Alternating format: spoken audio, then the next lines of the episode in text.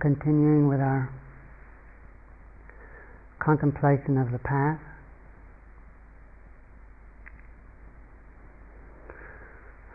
We've been spending a few days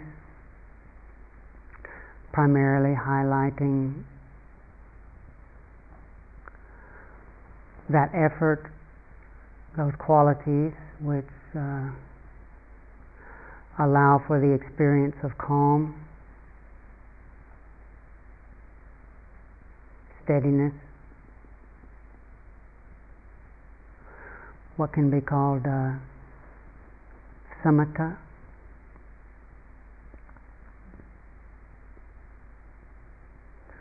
Or, or generally samadhi, the, the development of an unshakable, composed abiding.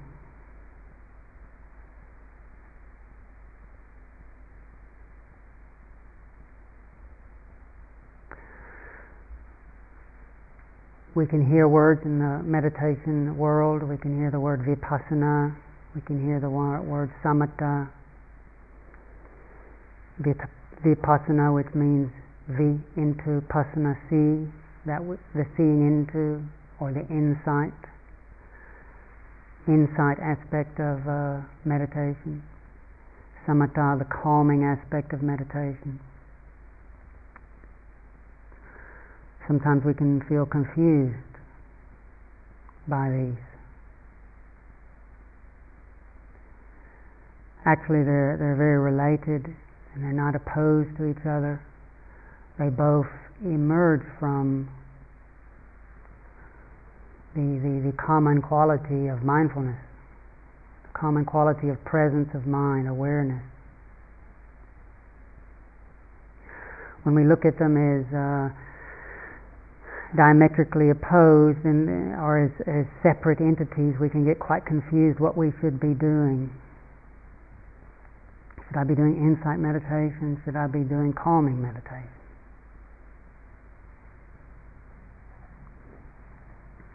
Am I doing calming meditation or am I doing insight meditation?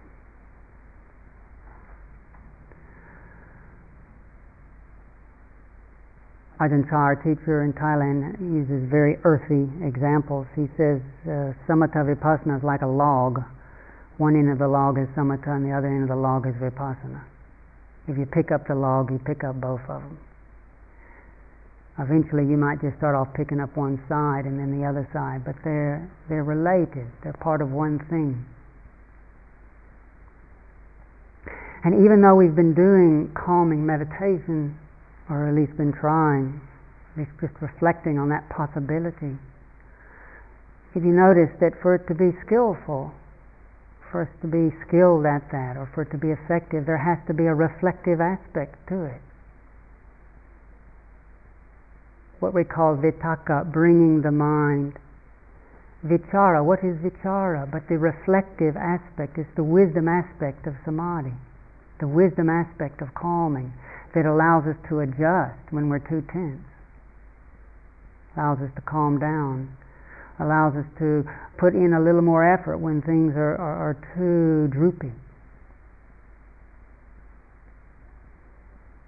Without some reflective capacity, which is an insight aspect of the, the insight, the, the, the wisdom aspect of, of good, someone who's skilled at calming the mind.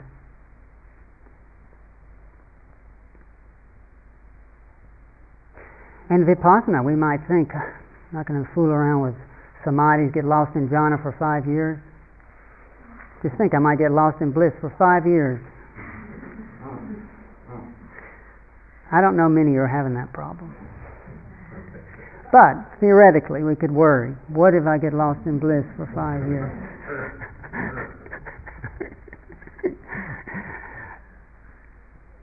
so I, just to avoid that, we diligently we diligently avoid kind of allowing the mind to get too calm, just in case we drop into bliss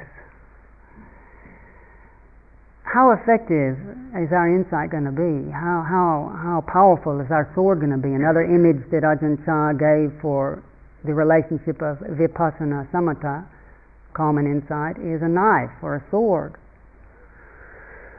The edge part, the sharp part, is like vipassana. It's able to discern. It's able to recognize nuances of difference. Able to penetrate, to cut.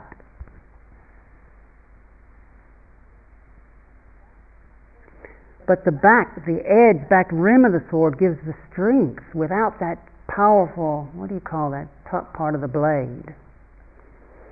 There might be a name for it. The top part of the blade. Without that being strong, then there's something to work with to sharpen up. There's some strength. You got a kind of thin little old sword, and you kind of come up against some tough conditions. It just snaps.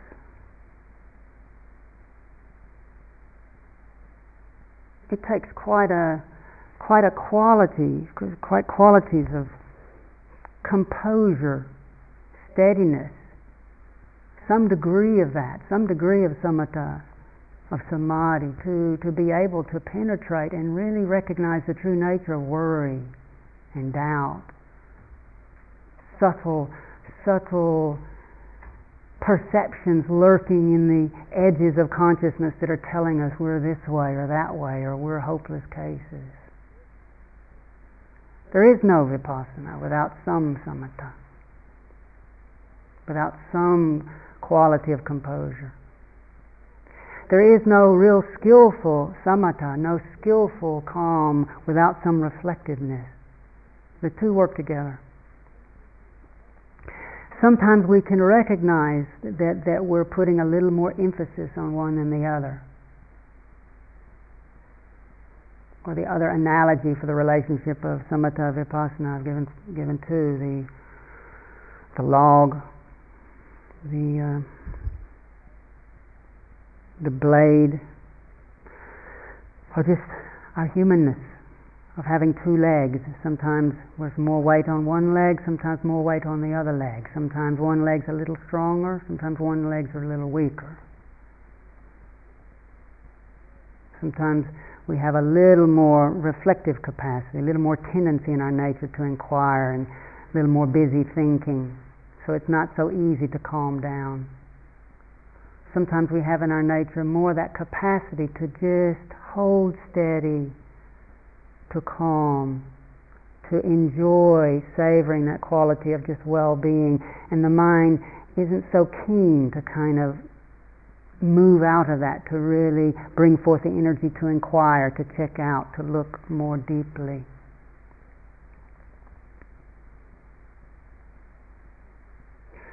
These, these first few days we're highlighting because in our culture there's so little um, the times that we live in. So little learning to simplify, learning to let go, learning to be with something simple like walking, something simple like relaxing, feeling the breath body, calming, steadying, enjoying. In, in a way that isn't the enjoyment of just seeking all over the place, the enjoyment from letting go of chasing after the external world, letting go of contending with the external world, learning, learning to allow the mind to turn and stay with a neutral anchor like the body, like sound, like the breath.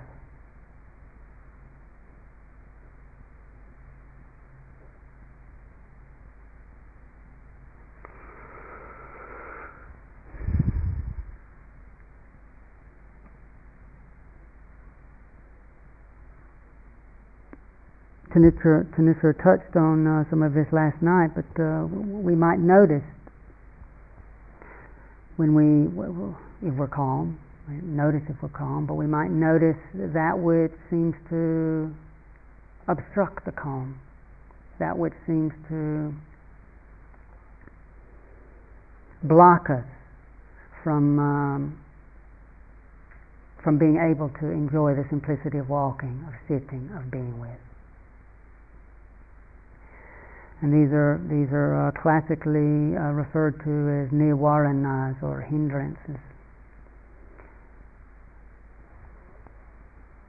I'll go over some of these more technical aspects of the of the Buddhist teachings just with a with a reminder. Some of us have heard them a million times and, and we just sort of, oh God, not again. The five hindrances, the the five skillful ways of overcoming distracting thought, the five analogies of the burden of the hindrances and the freedom and the beauty of being free from them. And there's all kinds of technical lists in the Buddhist teachings. I think our relationship with these is, is uh, one should reflect on it before, before we enter in again. I see this in the long haul. In the long haul, if one is really interested in going for refuge and committing one's life, little by little gathering in the various aspects of one's life, so that uh, transformation, purification, and, and freedom of heart can, can happen little by little. Then we plant seeds, and there's going to be times when these lists just seems like too much.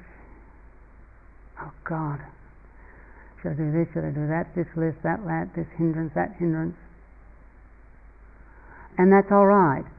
We listen, some seeds get planted, and they go through, and that's all right. Actually, if you boil up every one of these lists, just take them all, every one of them, the ten virtues and the kind of eightfold path and the five spiritual faculties and the five powers and the seven factors of enlightenment just chuck them all in the in the in the pot. And if you boil it up, you, you just get one thing. So if you can't remember anything else, if everything else is gone, just just remember, you know, kind of being awake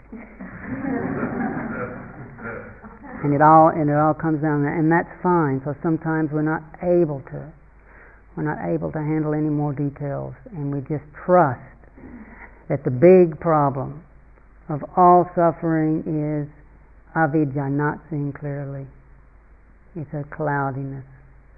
The absolute medicine for everything is bringing awareness, bringing attention, illuminating everything body, mind, the universe, just with presence. So we can't remember anything else, just that. Buddha. That means awake. It's what happens when the sun comes up, the flower bodheti, it opens. So just being awake. Okay. Now if we can do that, that's wonderful. And it's and it's the ultimate and it's it's what it's doable. The usefulness why I'd like us to persevere over the years over the years with these different categories, these different reflections, is over the years they're wonderful safeguards, they're wonderful ways of deepening our appreciation for the various postures of mind body, the various strategies, the various movements and configurations and contortions that we get ourselves into, and that our fellow beings get ourselves into over time, when we use these, these very skillful mandalas of reflection, they have a balance in them. They're very safe because that way, we, we in time, if we really reflect on, the, on this, we, we it, ends up illuminating every corner of our psyche, our spirit. We don't have to kind of take it all in one gulp. We can we can take little bits at a time, and when we get confused, as I said, remember it's it's basically presence.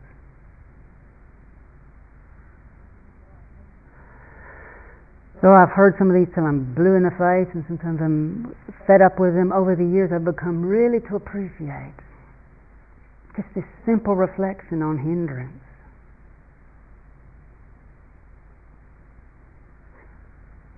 And, and these different ones we'll be doing in the course of the retreat.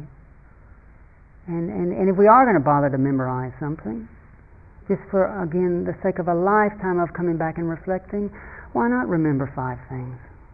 Why not remember this? Why not remember that? These are these are powerful dharmas, powerful reflective objects which have little mirrors in them. If we memorize them just for the sake of being able to say, look what I know, and so that we can beat someone else in an argument, prove that we know more. Do you know the seven factors of enlightenment?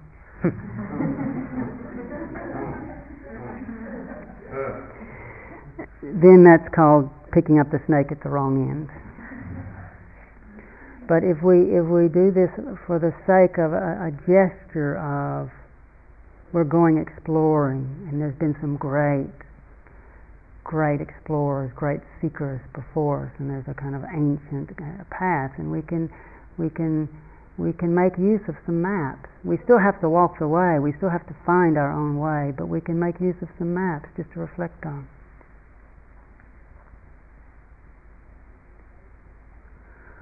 The, these basic movements of mind uh, of, the, of the are, are uh, covetousness, wanting.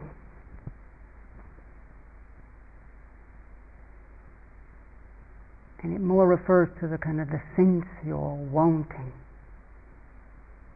Can we get a feeling for what that does to our samadhi? Just get a feeling. If, if, if we're down here intending to experience calm and then the mind wants to see the seashore, wants the invigoration of kind of climbing up the mountain, wants to be on the telephone and hear so and so's voice, wants to recreate a, a kind of that fantasy of a kind of being with in an intimate way with a beloved one. Wanting ice cream. Now, there's no judgment on any of this, but it is what it is. What happens if the mind is kind of wanting? Can, can we get a feeling for that? The kind of fever of it, of wanting. Even the more subtle wanting, even sitting down here and wanting to get calm, wanting to get calm, where is the rapture? Wanting rapture, wanting rapture. What effect does it have? Notice wanting tends to, the, the, the movement of wanting implies, it is a perception of the mind that implies it's not here, it's out somewhere else. It implies that, that we're in a desert and it's, it's out. It's out. No? So, so this quality that out of that, how can one get that sense of being filled with the beauty of what is? Do you see how those two energies don't don't go together? There can be a thrill in wanting. There is a samadhi in wanting. The wanting samadhi, the desire samadhi. It's it's absorbing. One can be absorbed when one is obsessed and I mean, it's so powerful we might not hear anything else. That's samadhi. But it's not samma samadhi. It's not a samadhi that leads to freedom. It's a samadhi that, that, that is driven by a fever, wanting like that. We all have samadhi, but we all don't necessarily have have samadhi on that which is calming, brightening. Wanting's always pointing out somewhere and rarely is it seen for what it is. So in this reflection, we're not judging it. I mean, in, in the course of our later insight practices, we're, we're going to value the energy of wanting. It's part of, it has its place, but we're not, when it's immediately taken as me, then when that comes into the mind, boom, we're, we're off with it.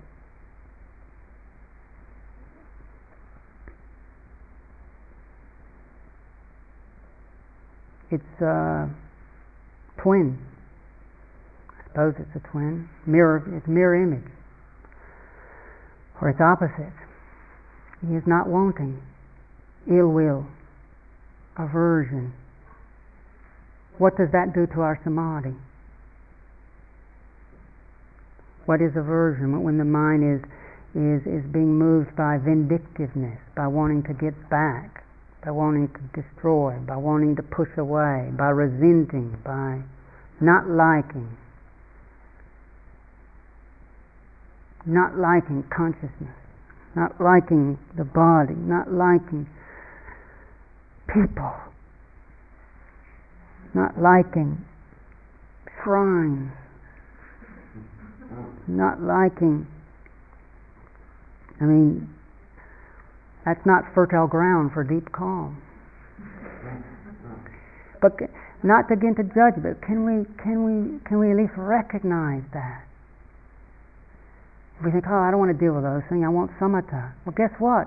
These, this is what blocks samatha. If we want to know about calm, in the end, we've got to know about the very things which disturb it.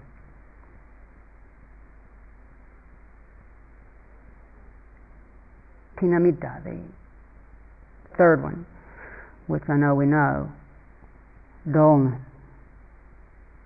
drowsiness.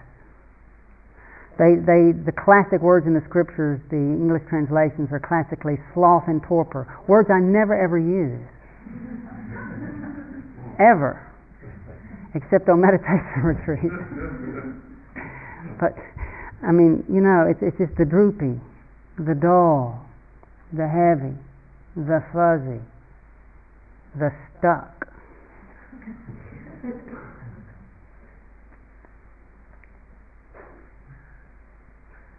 and to, to, to recognize that. To recognize how, remember that the essence of samatha is actually, it's not just a state of dead calm.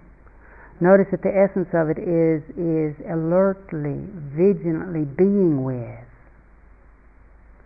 drinking with, relaxing with, brightening with how it is. There can be a kind of calm in sloth and torpor, but it's not a real being with, it's a shutdown.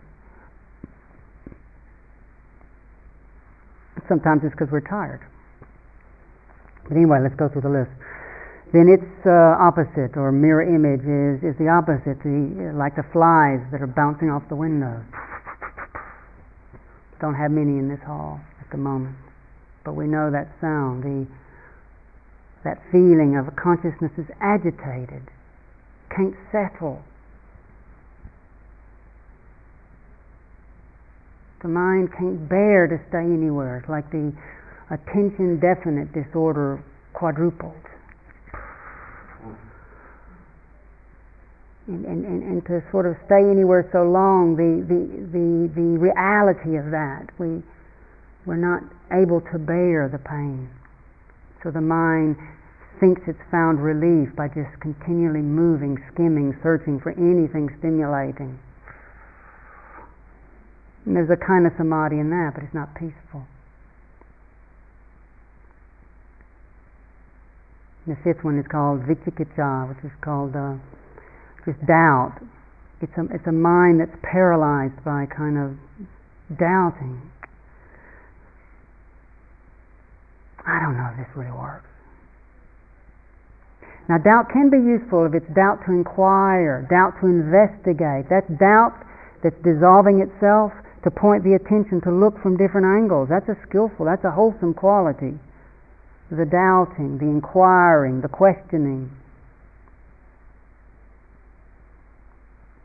That, that, that is a meditation in and of itself.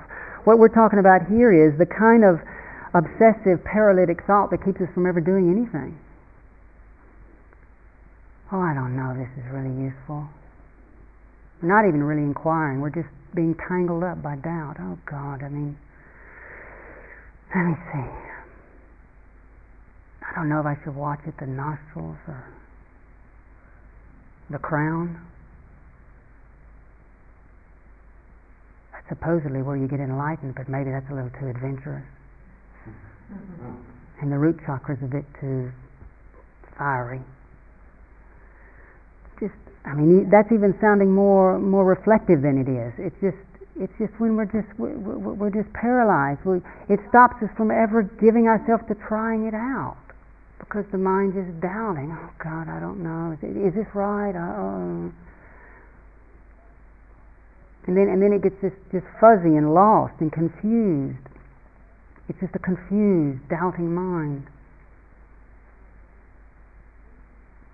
Now, if, if when these when these hindrances are subside, the mind is naturally in samadhi. It is the case.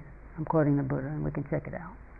It is the case when there isn't desire, wanting, when there isn't aversion, when there isn't sleepiness, when there isn't agitation sweeping us around, when the mind isn't paralyzed by doubt, that is samadhi.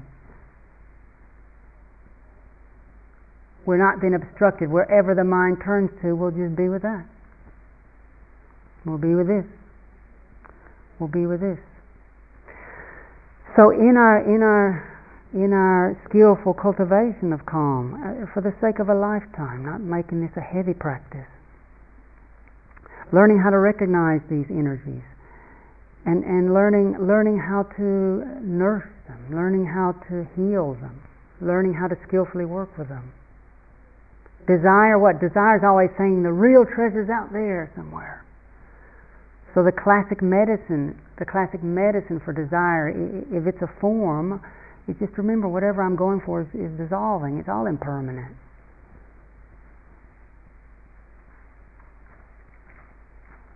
Or, or to remember the desire telling us it's wonderful out there. It's just to also remember the the unattractive aspect. We don't understand, we don't have this in our culture. But, but to, or to remember the painful aspect, the dangerous aspect, the fever. Just to remember the fever of continually having to be chasing after something. That's exhausting. And oftentimes, what it is we're so busy chasing, we've only seen one aspect of it. We haven't seen its true dispassionate totality. For example, if we're kind of just going wild over, you go in monastery for 15 years, you can go wild over ice cream. How many times have I kind of, Kanissa, we've got to get some ice cream. Walking down the street. Do you see any ice cream shops? we find an ice cream shop, and I have the biggest one. Then and this I don't feel so good.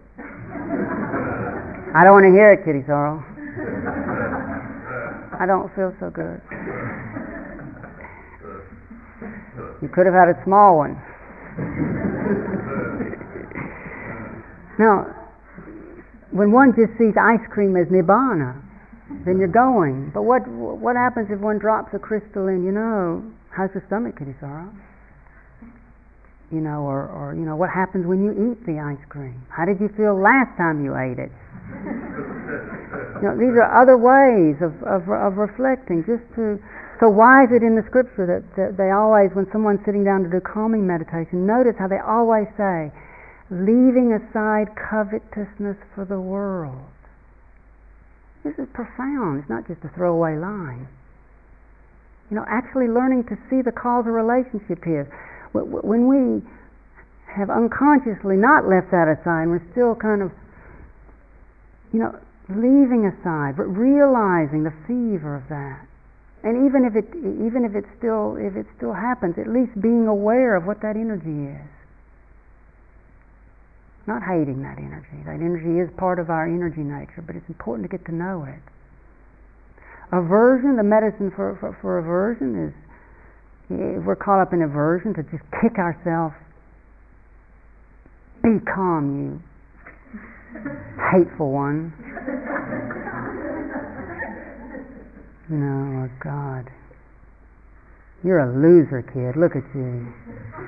You know, when, when the mind is in, when, when the mind is caught in resenting, when the mind is down, when the mind is, is negative, the medicine is actually learning to generate the balm of friendliness. You can't kick it into samadhi. It might be, but the samadhi will be a forced one, a brittle one. It won't be a healing one. It won't really be that useful. So if we recognize the, the irritability of consciousness that, that seems to obstruct us from being able to really experience the quality of well-being, then, then we generate a friendliness, a gentleness a kindness for the body, a kindness even for the mad mind, kindness for irritation, even be willing just to kind of receive that. And as Thanissara said last night, and this is very important, let's don't make the goal of this whole thing just to get into samadhi, because as we'll see, I mean, even if you get a good peaceful state, it's not the end of the road. But the very, the very willingness to explore, to try, to stay with, to be patient, are generating, developing, building all these to others invisible paramitas, invisible virtues that become part of our spiritual body. They're being developed. And uh, whether we whether we get the state we want to or not, let's don't put so much importance on that, but on that kind of willingness to cultivate, to practice. So it might be the state of uh, just being friendly. And dullness, when, when, one is, when, when one is really dull and heavy, and sometimes it might work, but you don't usually just say relax. Sometimes when there's dullness, that, that will take you more into it. Sometimes to get perspective on that state takes, takes a little more energy to say what's happening to work with that state, to open the eyes, to put a little more effort into posture, to stand up, or to even splash water in the face to see what happens. To, to, to, so that one can, can, can balance that energy. It's not always the case. Sometimes we can if we're quite skilled. We need to be quite skilled. Sometimes if there is dullness, if there is enough inner vitality,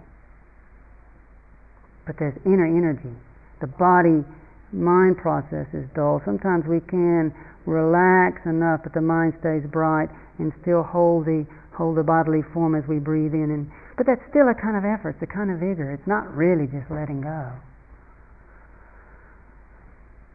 These are fine points. Again, restlessness. What is a natural medicine for restlessness?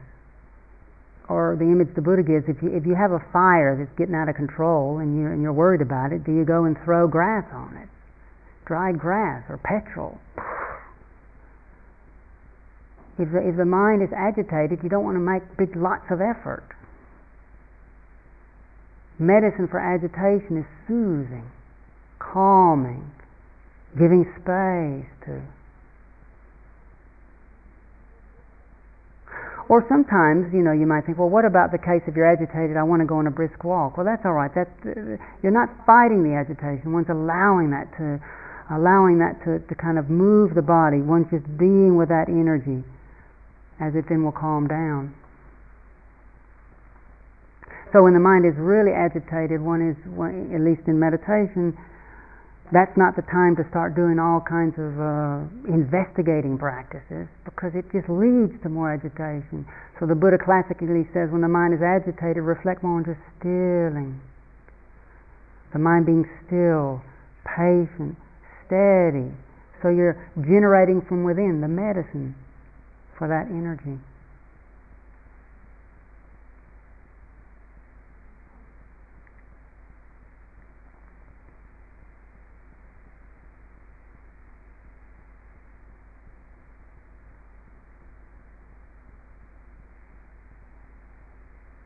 vicikiccha, doubt.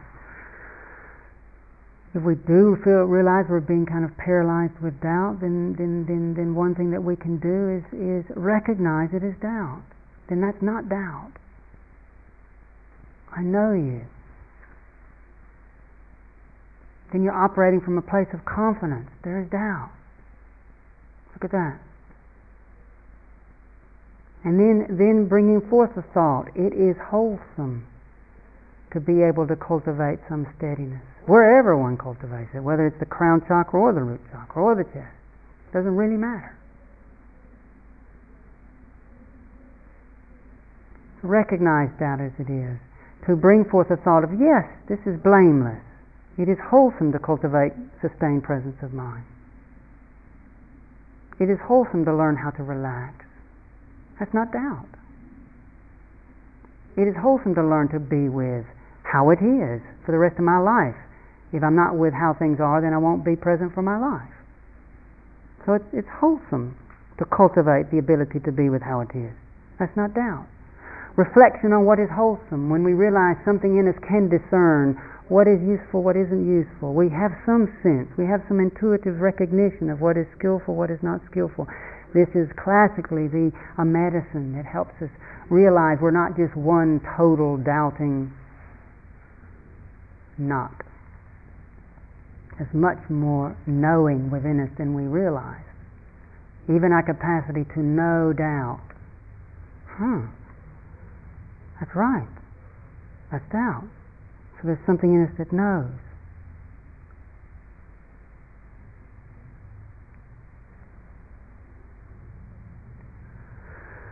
The images, they're just images, but I think they're useful to remember. The images that the Buddha left us. He says when we're, when we're totally, when we're bound by these hindrances, doesn't mean to say when they're present, when we're bound by them. What's called a hindrance is not a curse. Let's don't panic. Gosh, I'm hindered, I'm hindered, I'm hindered. It is, it is, it's, and this is the danger of this kind of thing. And I, and I think, oh God, maybe I should have kept my mouth shut. But we go through this. But you know, they're called hindrances when they're not really noticed. As they're noticed, as they're worked with, then they become that which teaches us, that which develops our skill. So let's don't panic. Everybody's got them and they and they become important teachers. But when we're bound up in them, when we don't really reflect on them, when we're just totally blindly led by them, then the Buddha says it's like being in debt. It's like we owe somebody something, and they and they we're always worried about not being able to pay back. We're not free. He said, or if it's like being um, sick, it's like being really ill, in pain, not having energy. Or it's like being in prison, being locked up, not being able to go where we want to go, being separated from our loved ones.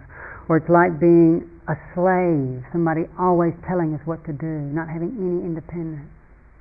Or it's like being in a perilous, being someone wealthy, but who finds himself having to traverse a perilous place, having to traverse a desert, being in danger, not knowing if we're going to make it. He said that when we learn to see these hindrances drop away, when we actually learn to not be so shaken by them, not be so identified with them, then he said it's like being out of debt. And actually finding that we have enough resources to support our family. This is the image the Buddha gave. He says it's like being well and being able to reflect, gosh, I was sick, now I have energy, I can walk to and fro. He says it's like being having reflected that I was in prison. It's like realizing I'm out of prison. Gosh, I'm free. Or it's like having been a slave, having been totally underneath someone's domination, and realizing, gosh, independence. I can now be guided by what feels, what needs to be done. Or it's like being in a safe land, having to realize I've been through dangerous territory and now I'm I'm, I'm, I'm in a safe place.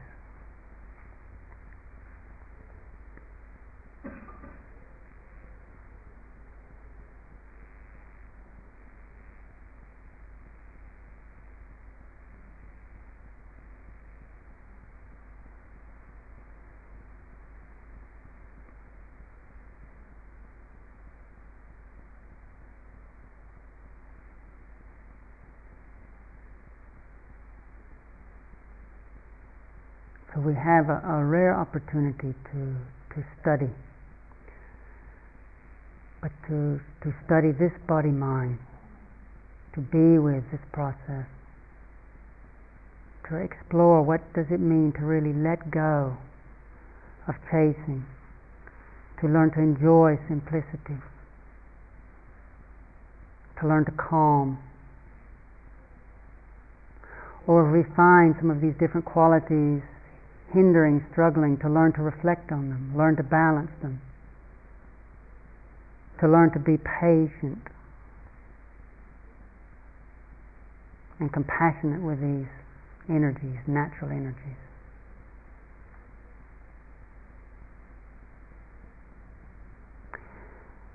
And if we can't remember anything else, then never mind. Just let it all blow through and just try to remember one thing. Just try to remember being awake. And if we go to sleep and need to rest, wonderful, rest. But then when we wake up, rejoice, ah, I have another moment to be awake. Because all of these qualities, all the Buddhist teachings, every single discourse that was ever given, every single insight that ever happened, emerges out of being awake and subsides back into this timeless quality which is really at the root of everything, just being here, awake.